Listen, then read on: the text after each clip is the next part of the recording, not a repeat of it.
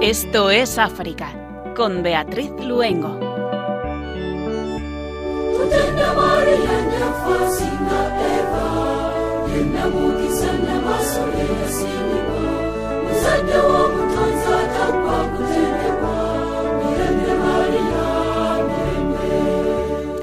Muy buenas tardes a nuestros queridos oyentes. Otro rato de jueves para escaparnos a través de las ondas y de la mano de la Virgen a ese maravilloso continente que tenemos tan cerquita, a África. Hoy está con nosotros en el control de sonido Germán García y también con ustedes quien les habla, Beatriz Luengo.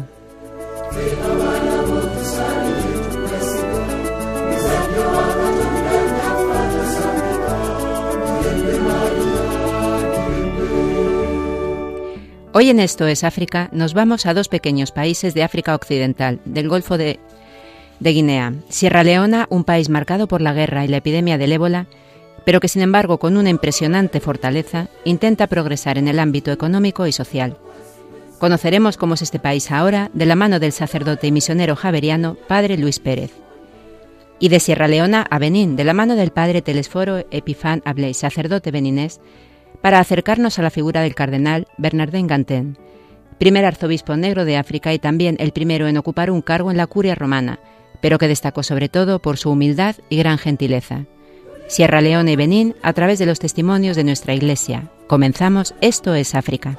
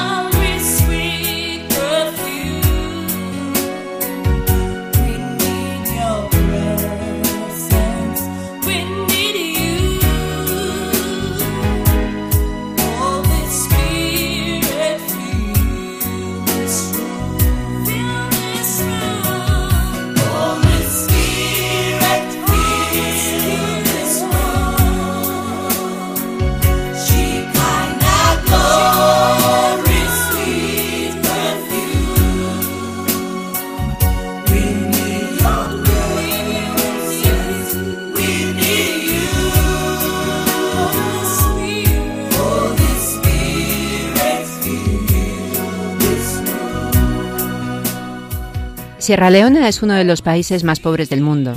Su riqueza en diamantes provocó de 1991 a 2002 una guerra que dejó más de 120.000 muertos y de 2 millones de desplazados.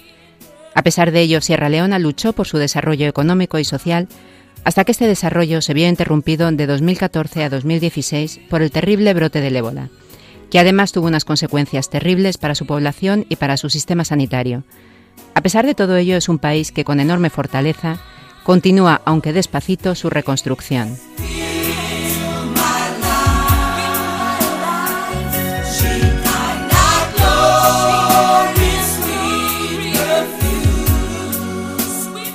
El padre Luis Pérez es sacerdote javeriano natural de Toledo, nombrado hijo predilecto de esta ciudad en el 2015. Ha vivido en Sierra Leona lo suficiente para ver una guerra, ser secuestrado y sufrir la epidemia del ébola. Es misionero en uno de los países más pobres del mundo a pesar de sus riquezas naturales. En este país permaneció de 1996 a 2002, regresando en el año 2014, en el momento inicial y más duro de la epidemia del ébola. Siempre vinculado a la parroquia El Buen Pastor de Toledo y como el Buen Pastor, siempre ha entendido que su sitio estaba junto a su pueblo, con los débiles y los que estaban sufriendo. Y permaneció en todos estos momentos siempre junto a ellos en Sierra Leona. Muy buenas tardes, Padre Luis. Hola, buenas tardes, ¿qué tal? Por fin consigo tenerle en, Esto es África, en Radio María. Ah, muy bien, yo también estoy contento. Padre, eh, cuéntenos cómo es Sierra Leona y cómo es Makeni, donde está su misión. Una ciudad al norte del país, ¿no? Que si no me equivoco es la quinta más grande de Sierra Leona. Sí, sí, sí. Pero como usted ha dicho, hay que encuadrarla en ese grupo de países de los más pobres del mundo, aún a pesar de las riquezas naturales que tiene. También, como usted muy bien ha dicho, después de la guerra el país empezó un cierto crecimiento que luego se vio un poco truncado en el 14, como usted también ha dicho, eh, por el ébola. Eh, como le digo, es uno de los países más pobres del mundo, de una economía, digamos, de subsistencia. Aquí el, eh, el empleo, el, trabajo, pues no son más del 25, 30% los que tienen un, un salario, ¿no? Para poder vivir, además un salario que no es sobre todo la gente normal no es muy grande. Y la mayor parte vive de la agricultura, pero una agricultura pues tampoco muy desarrollada. Están haciendo programas para desarrollarla. La industria, que podría tener mucha, porque tiene muchas riquezas naturales, esta la tienen prácticamente las compañías extranjeras, que por otra parte, eh, un buen número, después del ébola, cuando salieron todos, eh, pues no han vuelto a, reactivar eh, la industria y por lo tanto a, a, mm, coger de nuevo a los empleados, con lo cual hay mucho desempleo y mucha pobreza. Aquí hay mucha gente que vive, pues mucha gente, pues a lo mejor un tercio por lo menos, con un dólar y medio al día. Y luego los otros, pues es una vida de subsistencia donde la gente pues tiene dificultad, pues un buen número, para eh, acceder a la educación, acceder a la sanidad y por lo tanto es un país, eh, pues eso, eh, pobre y que trata ahora después de la del ébola, bueno, pues está tratando otra vez de, de rehacerse porque fue un golpe muy grande, no solo para la por, por, los que murieron y por los que fueron afectados, sino porque afectó a todo aquello que de alguna forma tenía una relación con el exterior, que todos se marcharon Luego también intervino un poco la bajada de los precios de los productos eh, y entonces, pues sí, la cosa está eh, un poco un poco parada eh, y como le digo, la vida de la gente pues es muy de muy de subsistencia. ¿Cuál es actualmente la misión que los misioneros javerianos llevan a cabo en Sierra Leona? Bueno, digo actualmente porque los misioneros javerianos tienen una larga trayectoria en, en Sierra Leona. Sí, llevamos aquí 70 años. ¿Y, actualmente en qué están? Bueno, nosotros la actividad fundamental es la pastoral. tenemos parroquias. Lo que pasa que, claro, aquí hablar de pastoral, bueno, como en un poco en todas partes, pero hablar de pastoral, pues eh, incluye también una cierta atención a la sanidad, una buena atención a la, a la, a la enseñanza. Prácticamente nosotros tenemos cientos de escuelas que están dirigidas por la Iglesia Católica Aquí en McKinney pues tenemos cuatro secundarias y diez eh, primarias, que eh, algunas están ya eh, aprobadas, digamos, mm, están en el régimen del gobierno, con lo cual se pagan a los maestros, otras no, son, digamos, pagados por la comunidad.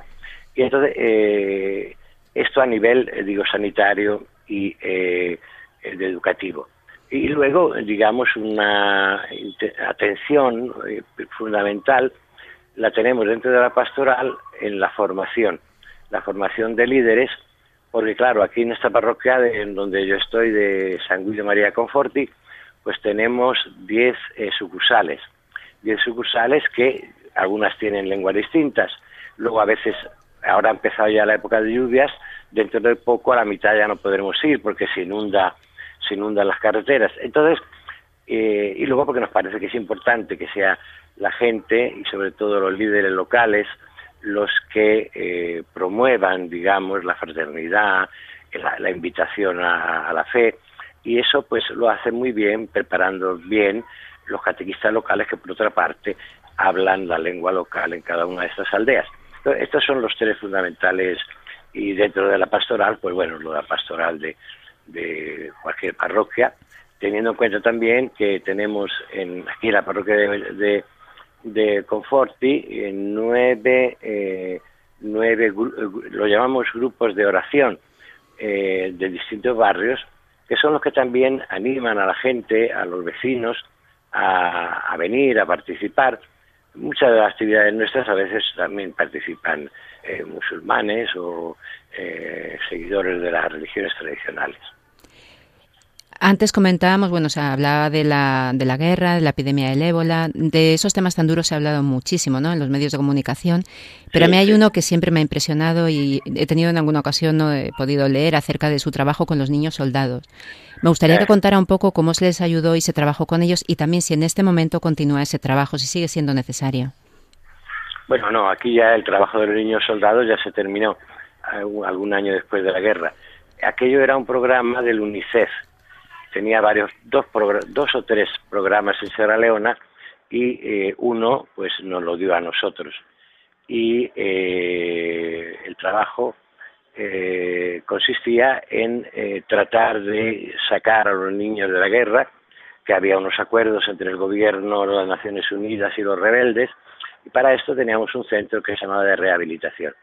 El centro de rehabilitación lo que trataba, con no muchos medios, pero sobre todo con, eh, ¿cómo podría decir?, con el tema de acoger a estos niños en una vida normal, donde podían eh, ser ellos libres, donde podían expresarse, donde podían relacionarse eh, con, un, con unas relaciones normales, no como esas de la guerra, cuando estaban con los rebeldes, que suponía, sobre todo, la relación era por el miedo, por la, la presión que se les hacía. Entonces, esta acogida este eh, tratarlos como personas ya era un punto fundamental para una cierta rehabilitación, por lo menos entender que existía otra vida, porque algunos habían vivido solo la guerra, solo no conocían otra cosa. Porque estamos hablando, padre, de, qué edades tenían estos críos. uy, eh, estos niños y niñas, a muchos los razaban cuando tenían seis o siete años. Pues claro, era todo un, aprendizaje y también un uso diverso de las personas. Por ejemplo, estos niños pequeños, los más pequeños, pues los utilizaban los rebeldes en los campamentos para traer agua, para traer eh, madera, para lavar la ropa a, los jefes, a los soldados, a los rebeldes. Eh, y luego iban, iban eh, creciendo y mientras iban creciendo les iban enseñando el uso de las armas, a las estrategias de la guerra, un niño soldado era una máquina de guerra tremenda porque no sabía distinguir bien el bien del mal. Y sobre todo como no había vivido más que eso pues eran tremendos eran también muy muy muy crueles no entonces esto tenía un proceso eh, pues de un año un año y pico dependía de cada persona. El, el punto digamos de, de, de, ruptura era cuando el niño nosotros no no les decíamos nada o no preguntamos siempre era el niño o la niña que que tenía que ir contando, contando, contando. Y a un punto llegaba, a un cierto punto llegaba a la conclusión de que la vida que había tenido no era la normal. Entonces en ese punto el programa le, les ayudaba a empezar una vida nueva, como por ejemplo pues con el acompañamiento, con la vida allí en, el que, en nuestro centro y sobre todo dándoles una posibilidad de trabajo, trabajo muy variados como era ponerles un kiosco, comprar la máquina de coser y, los primeros materiales para que empezara a hacer sastre. Algunos allí habían recibido clases, eh, digo, sí, clases de aprendizaje de mecánico, eh, bueno, tantas cosas. Algunos taxis también compramos.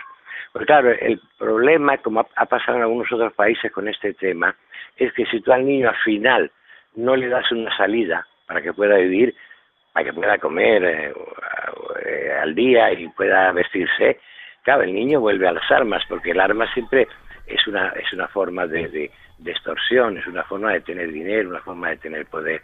Entonces, bueno, pues nosotros tuvimos más de 3.000 y la mayor parte ahora son personas que están aquí, incluso porque muchos eran de McKinney también. Esto estaba en Freetown, en, Lung, en eh, Laca, y, ahora son gente que se, se se, rehabilitó y tiene un trabajo, muchos tienen aquel trabajo que se les dio con el con el eh, programa de UNICEF, eh, que luego lo han ido desarrollando, otros lo han perdido, ha habido un poco de todo. Pero la mayoría, digamos que eh, fue ayudado y gracias a, su iniciativa, a su perseverancia, pues son gente que ahora está casada, claro, ahora tienen algunos pues 30, 35 años. lo que hay que dar es gracias a Dios porque ya no hacen falta esos programas. Claro, no, aquí no. En otros países hay, bueno, hay niños soldados, pero aquí ya en Sierra Leona no. Eh, Padre Luis, ¿cómo es nuestra iglesia actualmente en Sierra Leona? Porque los, los cristianos no es la población mayoritaria, ¿no?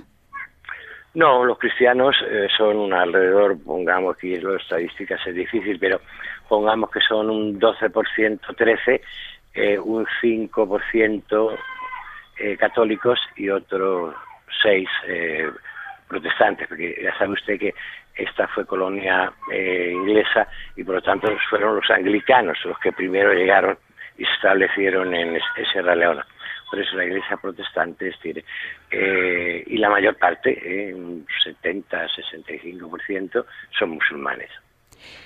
Padre Luis, los misioneros javerianos comentaba además hace un poquito que llevan alrededor de 70 años en Sierra Leona.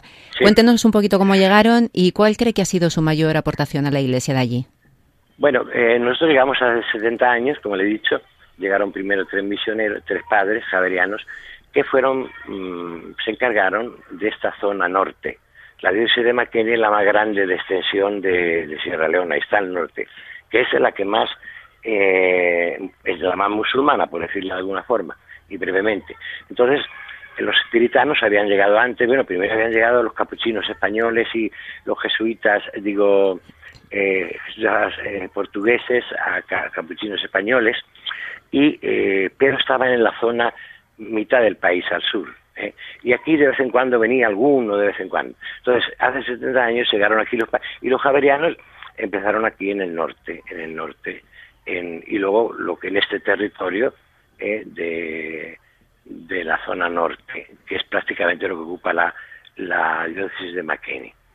Eh, los primeros, porque fue no es que fueran, no fueron recibidos mal, pero tampoco fueron acogidos, ya sabes de lo que pasa, también incluso eran musulmanes, y, pero eh, entonces a los primeros que llegaron, como manera de penetración, se les ocurrió que dada la necesidad que había de educación. Y teniendo en cuenta que la educación es ahora, sobre todo la entendemos mucho más, pero ya en aquel tiempo, hace 60 años, se entendía que la educación era fundamental para el progreso de los pueblos y la dignidad de la persona, pues empezaron con escuelas, sobre todo escuelas primarias. Aquí tenemos centenares. De forma que a través de la escuela eh, la gente se va acercando. Luego en la escuela se tienen reuniones con los padres, se hacen actividades. Y bueno, de ahí fue surgiendo los primeros, de hecho, en muchas parroquias que son ahora parroquias, lo primero que existió fue una escuela. ¿eh? Y eh, esa fue la forma de penetración. De hecho, aquí en la diócesis de McKinney, los javerianos, como le he dicho antes, la escuela sigue teniendo le, le seguimos dando mucha importancia. Escuela que es para todos, ¿eh? cristianos, católicos, protestantes, musulmanes. ¿eh? Y eh, ahora la última que hemos construido aquí en, en en la diócesis de McKinney, sí, y la parroquia nuestra es una que nos ha pagado, la ha construido Manos Unidas Españolas, una secundaria, y enseguida se ha llenado. Es decir, por ahí fue donde se empezó. Y luego, junto a eso, eh, dado que no la formación, como he dicho antes, también fue una cosa importante desde el principio de lo que podríamos llamar líderes de comunidad, catequistas, de forma que esos fueron los que de alguna forma luego fundaron, por decir, las comunidades cristianas, porque iban reuniendo a cuatro, cinco, seis, ocho, poco a poco, año tras año, y cuando se creaba una comunidad eh, de un cierto número, se construía la iglesia, y luego ya se empezaba a ir, porque claro, luego, en, durante estos 40 años, Ahora somos pocos padres, somos 13, pero hasta hace 10 años éramos 45, éramos la fuerza más, el número más importante de, padres eh, católicos, eh, sí, católicos. Entonces se fueron haciendo las comunidades, llegando padres y ampliando el tema de la, de la catequesis y de todo lo que normalmente se hace en una parroquia como grupo de formación, grupo de caridad, grupo de de, la realidad. Bueno, todo a un nivel muy básico, pero apoyado sobre todo en estos estas personas, hombres y mujeres, más siempre hombres que mujeres. Aquí, como en toda África, la mujer siempre está un poco más relegada, también en la alfabetización. El porcentaje de alfabetización de los hombres está alrededor del 45, mientras que de las mujeres está alrededor del 25. Siempre tenemos que hacer mucho esfuerzo para que los padres dejen a las niñas ir a la escuela porque si tienen niño y niña eh, y tienen dinero solo para pagar la escuela de uno, pues va el niño. Entonces, con ayudas, con eh, incentivos, ayudas que recibimos sobre todo por España, de Italia, para eh, temas de sanidad, temas de desarrollo, temas de educación. Comentábamos que Sierra Leona es un país en, reconstrucción y en esta reconstrucción, precisamente hablaba usted del ámbito sanitario, bueno, sobre todo el tema de la educación, la formación, la evangelización. ¿Qué es lo más importante que cree que hay que aportar en estos ámbitos cuando un país está reconstruyendo? Bueno, eh, en estos ámbitos, nosotros, por ejemplo, en, en nuestra acción pastoral, tratamos de inculcar, que eso siempre en todos sitios es bueno, ¿no? La responsabilidad, la solidaridad, eh, el, el, tratar de hacer bien por el país, porque claro, muchas veces criticamos que la pobreza, que, que la gente que si hace, que si no hace, que existe. Claro, es que la pobreza tiene, pone unos condicionamientos muy grandes. Claro, que uno tiene que comer para vivir, eh, para comer o para vivir cada día, pues claro, es fácil que, que, que, no sea responsable, que, que trate de engañar, que, pero claro, tendríamos que estar nosotros en esa situación. Entonces, y esto por parte de la Iglesia, tratamos de ir en un país como este, que digamos es tranquilo, está tranquilo, hubo las elecciones hace un año y hubo algunos, como siempre, casos de, no, no, no claros, pero en general fueron aceptadas bien y se trata ahora por parte del gobierno de ir poco a poco creando pues, un sistema, una red de, de, de desarrollo a través de las empresas, a través del trabajo.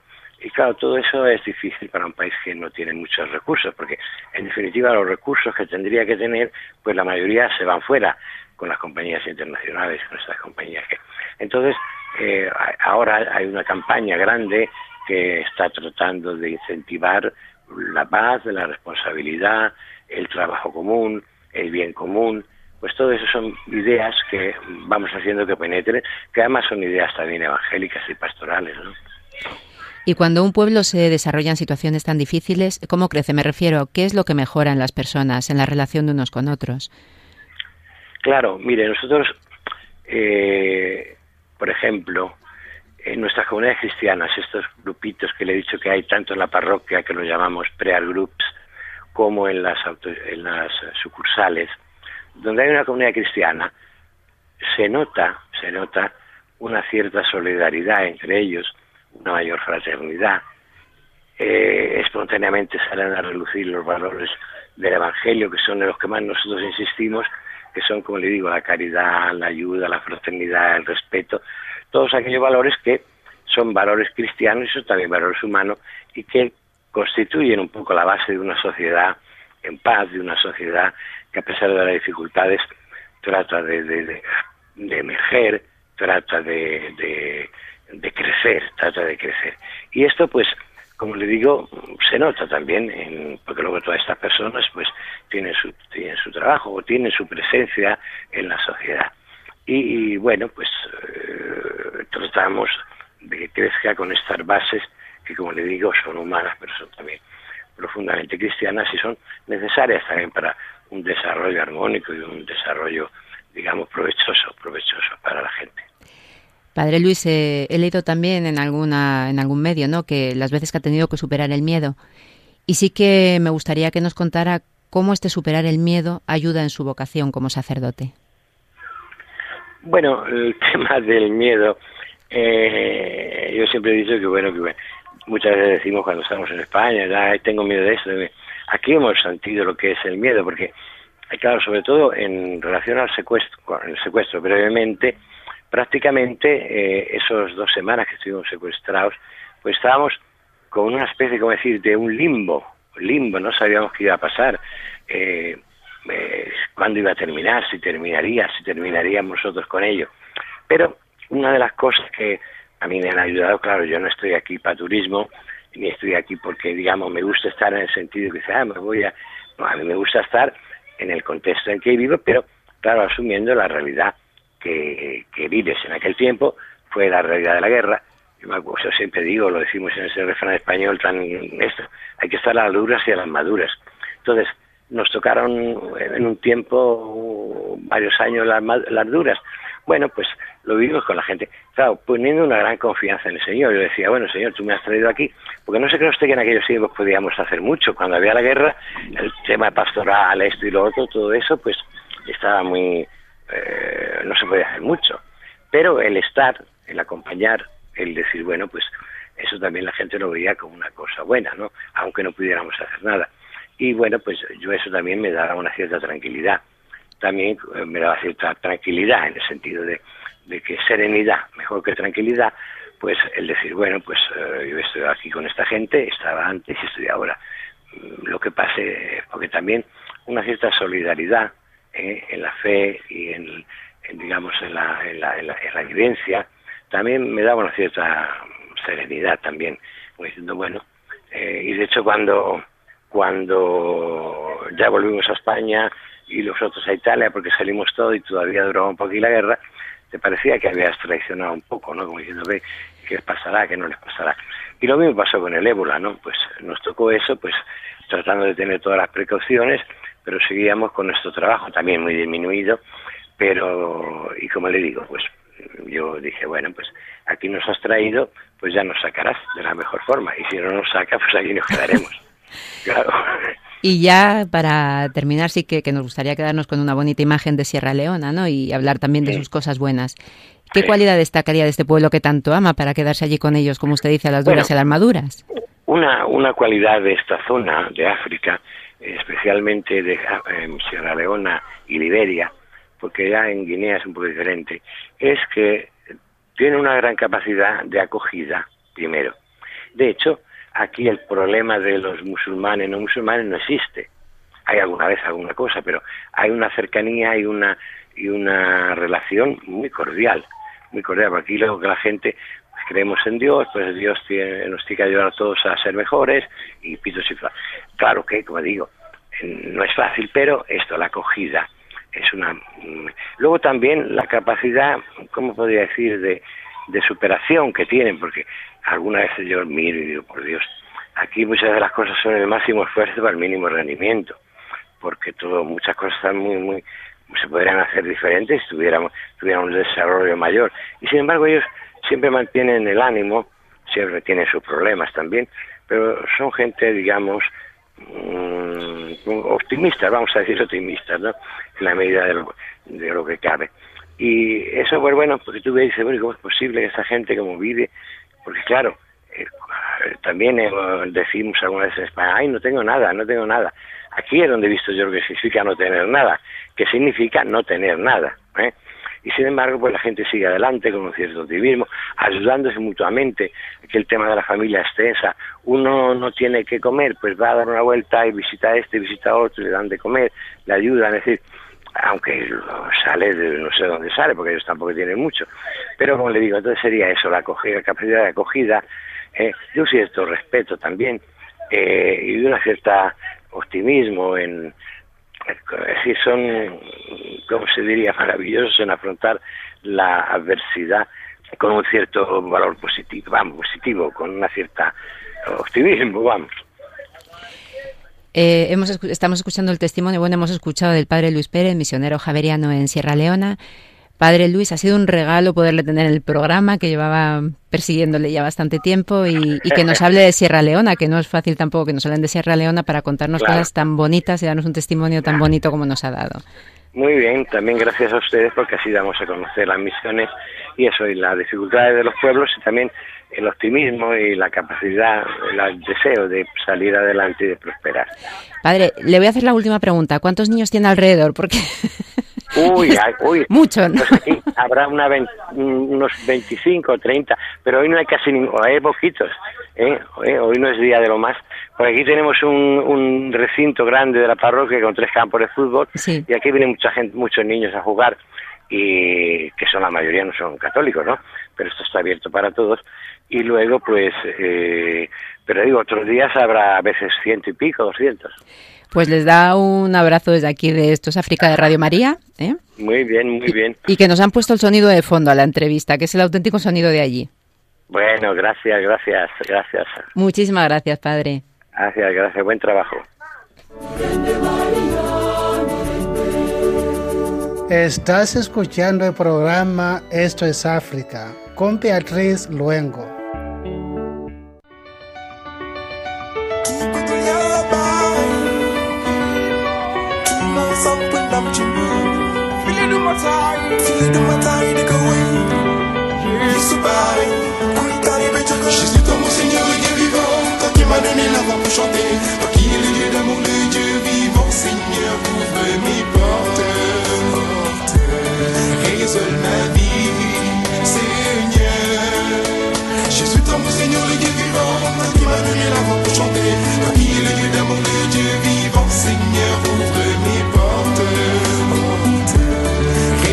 ma vie, Seigneur. Toi, Seigneur, je m'apprête pour être ton serviteur parfait et accomplir les tâches ha, ha, ha, de ton royaume réservé à ton peuple. Car c'est en toi que règne, Seigneur, gloire et puissance en toi, de ton amour, Seigneur, La primera vez que el Papa se dirigió a un africano para que fuera misionero en Roma, podría quizá recibir una negativa. Acepté para realizar un servicio y por obediencia al Papa y a Cristo.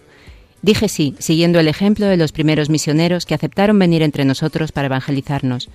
No soy cardenal para jactarme de ello, para el orgullo de un país. Hemos entrado en la universalidad, en la catolicidad de la Iglesia. Esto es lo más importante de todo. Así entendía el cardenal Bernardin Gantin el significado de su ministerio. Palabras que también reflejan cómo era su personalidad, y de Sierra Leona a Benín.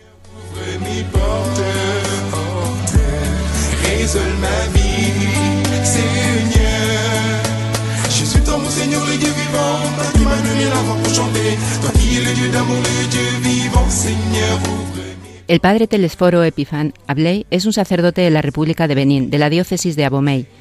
Fue ordenado sacerdote en su país natal y empezó el ministerio sacerdotal como profesor en el seminario y posteriormente párroco fundador. Tras diez años de labor pastoral en su país, su obispo le envió a estudiar a España, donde estudia en la Universidad de San Damaso y ayuda en la parroquia Nuestra Señora de Madrid. Buenas tardes, Padre Telesforo. Buenas tardes. Le damos la bienvenida a Estos África, Radio María, Sí, es la, la primera vez que, que vengo aquí. que también llevo tiempo persiguiendo esta entrevista, todo hay que decirlo.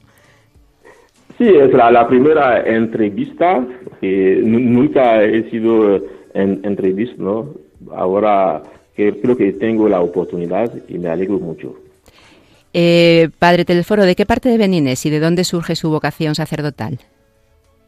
Sí, eh, yo soy eh, de la parte sur de Benín y precisamente eh, en la parte Agonlin eh, se llama la parte Mají y he tenido mi vocación eh, en esa zona, particularmente en Kobe, Así, gracias también a una familia muy cristiana. Padre, ¿cuál es la situación de nuestra iglesia en estos momentos en Benín? ¿Es una iglesia viva? Sí, es una, una, una iglesia muy, muy viva porque en, uh, en, en esta iglesia se nota que gracias uh, a la labor uh, de los misioneros que hemos conocido y también uh, gracias uh, a los uh, pastores de esta tierra, eh, ahora estamos viviendo un tiempo que, que muestra que verdaderamente el cristianismo se vive con, con mucha fe y con mucha alegría. Y todo eso eh, muestra que el Evangelio está alumbrando eh, a las culturas, a los uh, corazones, para que el Señor Jesús, que es la luz, eh, pueda verdaderamente eh, guiarnos en, en su luz, en su verdad, para que podamos conocerle más. Así que es con mucha alegría que yo veo todo lo que está pasando eh, en esta en esta iglesia y debemos uh, dar gracias uh, al Señor y tenemos eh, muchas eh, vocaciones eh, sacerdotales eh, religiosas. Tenemos eh, los eh, seminarios eh, menores y los eh, seminarios eh, mayores. Tenemos eh, también todos los años eh, ordenaciones eh, sacerdotales, casi 50 sacerdotes todos los años. Mucha gente cree en Jesucristo y mucha gente en las iglesias para la misa. Hay coros que cantan en todas las parroquias y la gente participa en la misa con alegría. Los católicos eh, son eh, 25% y los eh, cristianos eh, son 53%, porque tenemos eh, muchas sectas en Benín. Gracias a Dios no conocemos atentados contra los cristianos. Vale. Padre Bernardín Gantén, obispo y cardenal prefecto de la Congregación para los Obispos, presidente de la Pontificia Comisión para América Latina, decano del Colegio Cardenalicio. Pero ¿quién es este cardenal para los benineses? Sí, el cardenal eh, Bernardín Gantin es eh, un hombre de Dios para los benineses. Es eh, el hombre de fe, el defensor de la fe católica, es un hombre en que se destaca la sabiduría y sus palabras imponen respeto. Jugaba un papel importante en la vida de la Iglesia y del país, sobre todo en los momentos de tensiones. Intervenía en la vida política para pacificar tensiones y conflictos. Él es el orgullo de nuestro país y del continente africano por los varios cargos que él ha tenido en la curia romana. Él ha vivido mucho tiempo en el Vaticano, pero nunca renunció a su tierra, nunca se olvidó de su país. Su madre le decía que siempre te acuerdes de dónde has salido. Creo que de, ma- de manera breve es lo que yo pu- puedo decir de este, de, este hombre. Sí.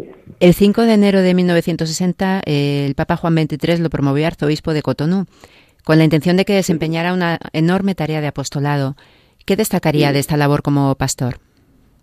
Sí, como arzobispo eh, lo tenía claro eh, el, el cardenal, que su labor era de llevar a los hombres a encontrar a Cristo y a ser testigos, y a ser testigos de Él.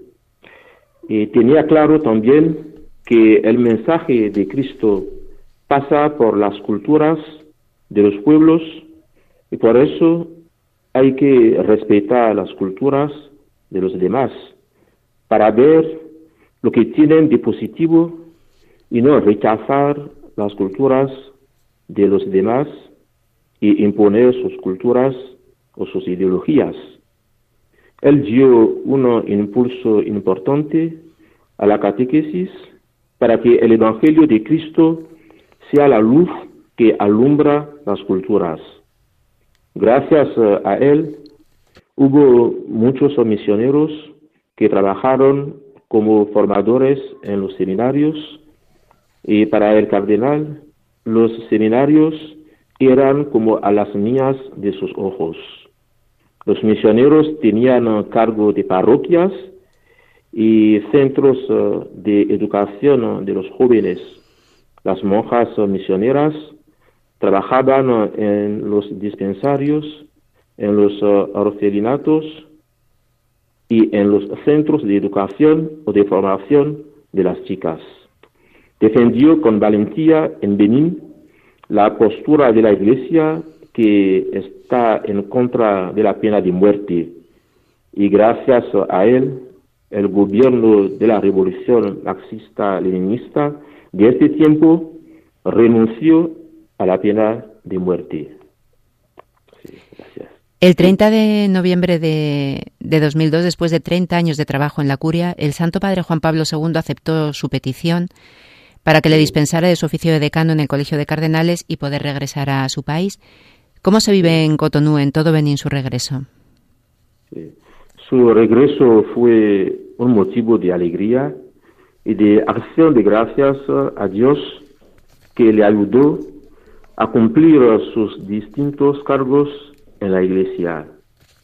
El Señor le protegió hasta que termine su misión en la curia y siendo mayor volvió a su país. En África, a las personas mayores se les da mucho respeto porque se ve en ellas una fuente de experiencias de vida.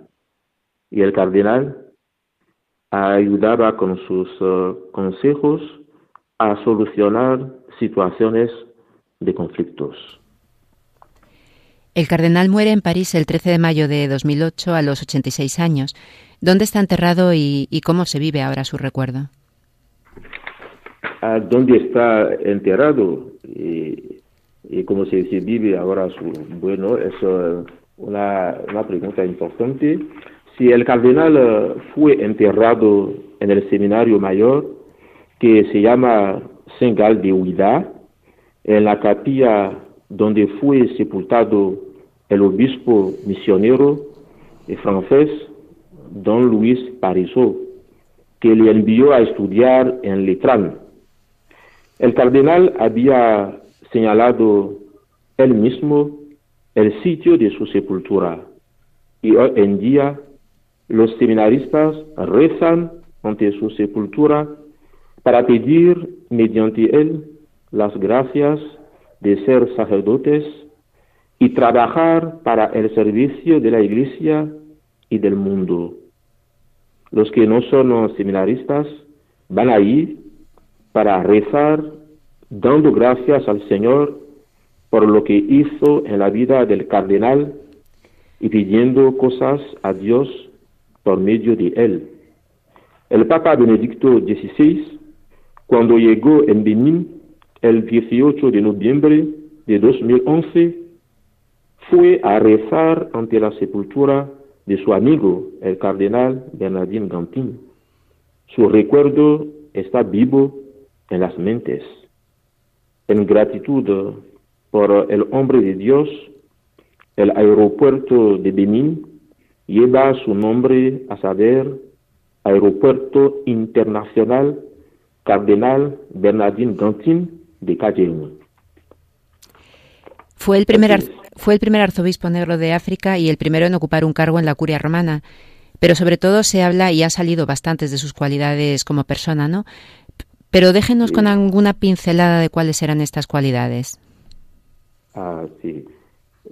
Sus cualidades, uh, bueno. Eh, es uh, un hombre capaz un hombre muy humilde, capaz de bajarse hasta el nivel de los demás. Un día que iba de viaje, viendo que salían los chicos de la escuela, hizo una parada. Salió de su coche y fue al encuentro de los chicos para saludarles y tener conversaciones con ellos. Era un hombre de gran delicadeza. Estaba atento a las fechas de los acontecimientos, cumpleaños de los sacerdotes o de las religiosas, cumpleaños de sus familiares, de sus familiares o amigos, aniversarios de fallecimiento o de las congregaciones eh, de, de las parroquias y demás. Y cuando se le envía una carta para pedirle eh, una respuesta, por ejemplo, siempre él contesta. Él es uh, un hombre generoso, ayudaba económicamente a los uh, seminarios, a las iglesias, a las congregaciones religiosas, y él ayudaba también a personas que tenían dificultades económicas y que van a, él para pedir ayuda. Él es también un hombre de paz y de diálogo. Él ayudó varias veces en la pacificación de los conflictos a nivel político. Era un hombre muy puntual, porque como, como la, la gente no lo, piensa, ¿no? Eh, los africanos uh, no son puntuales, pero no ha sido su caso, ¿no? Era un hombre muy puntual, es uh, un hombre de rigor, sobre todo en su enorme tarea de apostolado que él desempeñaba. Y el Papa Benedicto XVI decía de él que es uh, un hombre que tenía un alto sentido de la Iglesia. El pasado 21 de abril fallecía también Monseñor Paul Vieira, primer obispo de la diócesis de Yugú, a los 69 años. Estuvo 23 años de obispo, 10 de los cuales sufriendo una enfermedad que casi le hace renunciar, y de hecho no lo hizo por unas palabras del Papa Francisco, ¿no? Pastor y trabajador infatigable, ¿cómo se ha dejado sentir también su labor evangelizadora en una zona de mayoría musulmana como es el norte de, Benín? Sí, eh, gracias. Monseñor Paul Vieira tenía ya antes de ser obispo el deseo de ser misionero. Él ha sido ordenado diácono en el norte de Benín y ahí cumplió su misión como diácono. Este deseo que él tenía le ayudó a desempeñar con éxito su labor evangelizadora en una zona de mayoría musulmana. Como primer obispo de la, diócesis de Yugu, él sabía que la misión será muy difícil para él, porque sabemos que es difícil a un musulmán convertirse a la religión cristiana o a otra religión. Cuando empezó eh, Monseñor Paul Viera su misión en esta diócesis que está en el norte de Benín, los musulmanes han pensado que él ha sido enviado a esta zona para ir en contra de ellos. Pero Monseñor Paul Viera lo tenía claro. Lo primero para él es vivir el amor del Evangelio en medio de los musulmanes. Así empezó a decir a los musulmanes que él está en medio de ellos como un hermano, que él no es un extranjero.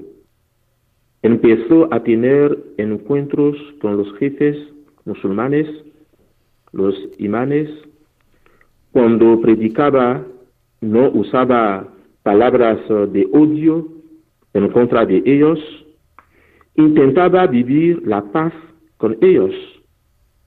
Cuando llegó como primer obispo de esta diócesis, no había nada más que cuatro parroquias, pero con su labor durante 24 años, la diócesis llegó a 23 parroquias.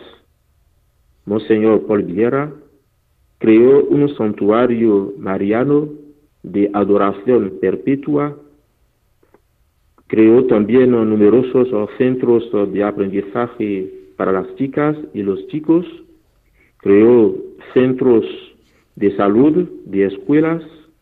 Gracias a él, la población podía tener más de 100 pozos. En los centros de formación, las chicas musulmanas o las que no son musulmanas rezan juntas el rosario antes de empezar sus tareas bajo el control de las monjas. Monseñor Paul Viera ha hecho muchas obras de caridad gracias a la gente de Benín, de, de África y de Europa que le ayudaba económicamente. Hubo pocas vocaciones musulmanas, pero él ha vivido el amor de Cristo en medio de sus hermanos musulmanes. los, los musulmanes, al enterarse de su muerte, estaban muy entristecidos porque veían en él un hermano de verdad. Padre Telesforo, está el bueno cardenal Bernardén Gantén, Monseñor Paul Vieira, esta labor tan intensa de sus pastores, ¿cree que tiene que ver con que precisamente la Iglesia esté tan viva en, en Benín? Sí, eh, lo que pasa es que ahora eh, quiero referirme ¿no? Eh, a, a, la palabra eh, del Santo Papa Pablo VI en Kampala, que decía ¿no? este Papa, el mundo necesita más testigos que maestros. Y creo que estos pastores no escatimaron sus esfuerzos para anunciar el Evangelio de Cristo. Su labor tan intensa ha dado buenos frutos y seguirá a lo largo del tiempo dando mucho más frutos. Padre. Ahora en Benín eh, contamos uh, más uh, de, de, mil sacerdotes.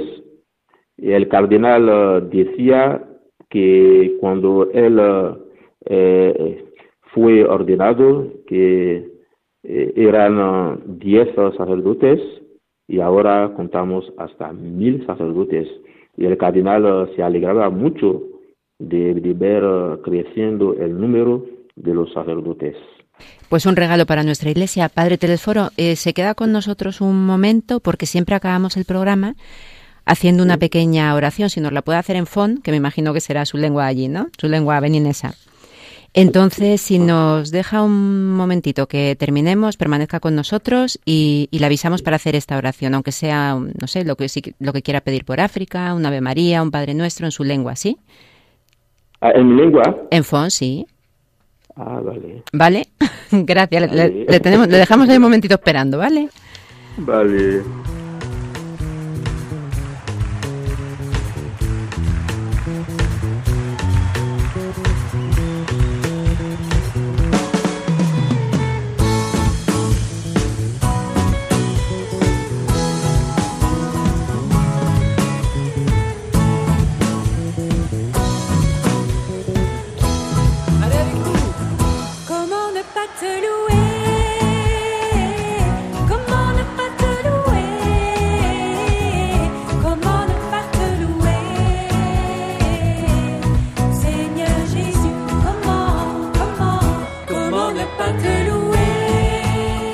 Hoy en Esto es África nos hemos ido a dos pequeños países del Golfo de Benín, Sierra Leona y Benín. Con el padre Luis Pérez, misionero javeriano, hemos viajado a Sierra Leona.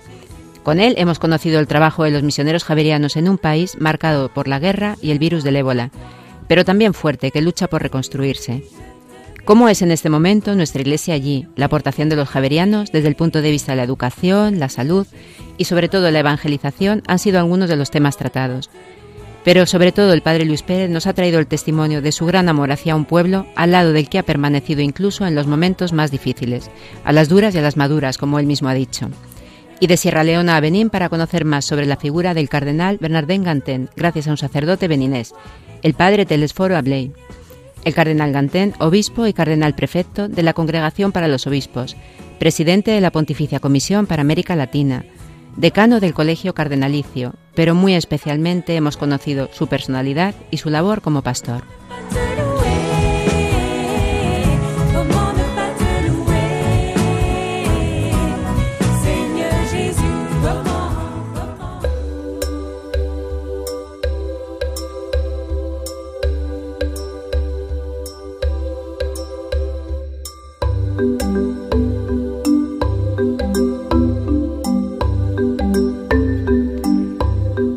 Y entre Sierra Leona y Benín se nos ha ido el tiempo. Queremos dar muchísimas gracias al padre Luis Pérez, misionero javeriano, y al padre Telesforo Abley, sacerdote beninés, por su presencia y testimonio en el programa. También las gracias a Germán García en el control de sonido y muy especialmente a ustedes, nuestros oyentes de Radio María, por habernos escuchado y haber compartido con nosotros este ratito africano. Les invitamos a que nos escriban a nuestro correo electrónico esto es. Terminamos como siempre en oración, unidos a nuestros hermanos en la fe africanos, pidiendo por las necesidades de este continente. Hoy le hemos pedido al Padre Telesforo que nos acompañe en la oración en su lengua, la lengua Fon. En 15 días, si Dios quiere, estaremos de nuevo con ustedes, acercándonos a África desde nuestra fe y de la mano de María. En el nombre del Padre y del Hijo y del Espíritu Santo. Amén. Señor, te doy gracias por todos los misioneros que han llegado en mi país, Benín, para llevarnos eh, el Evangelio, que es la palabra de Cristo vivo. Le doy gracias por uh, su labor, su labor que ha dado muchos frutos.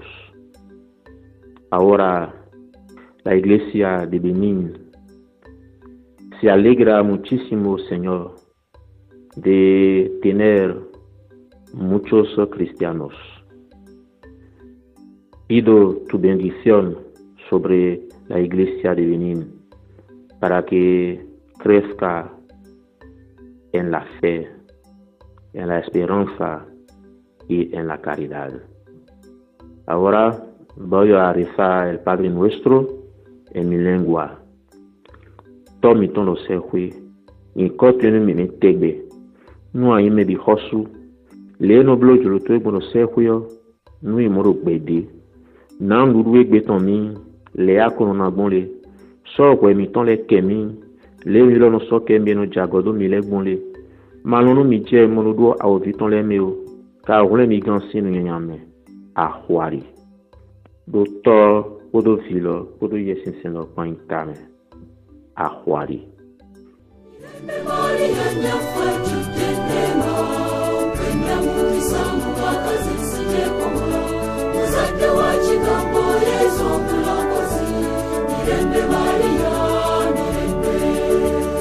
Esto es África, con Beatriz Luengo.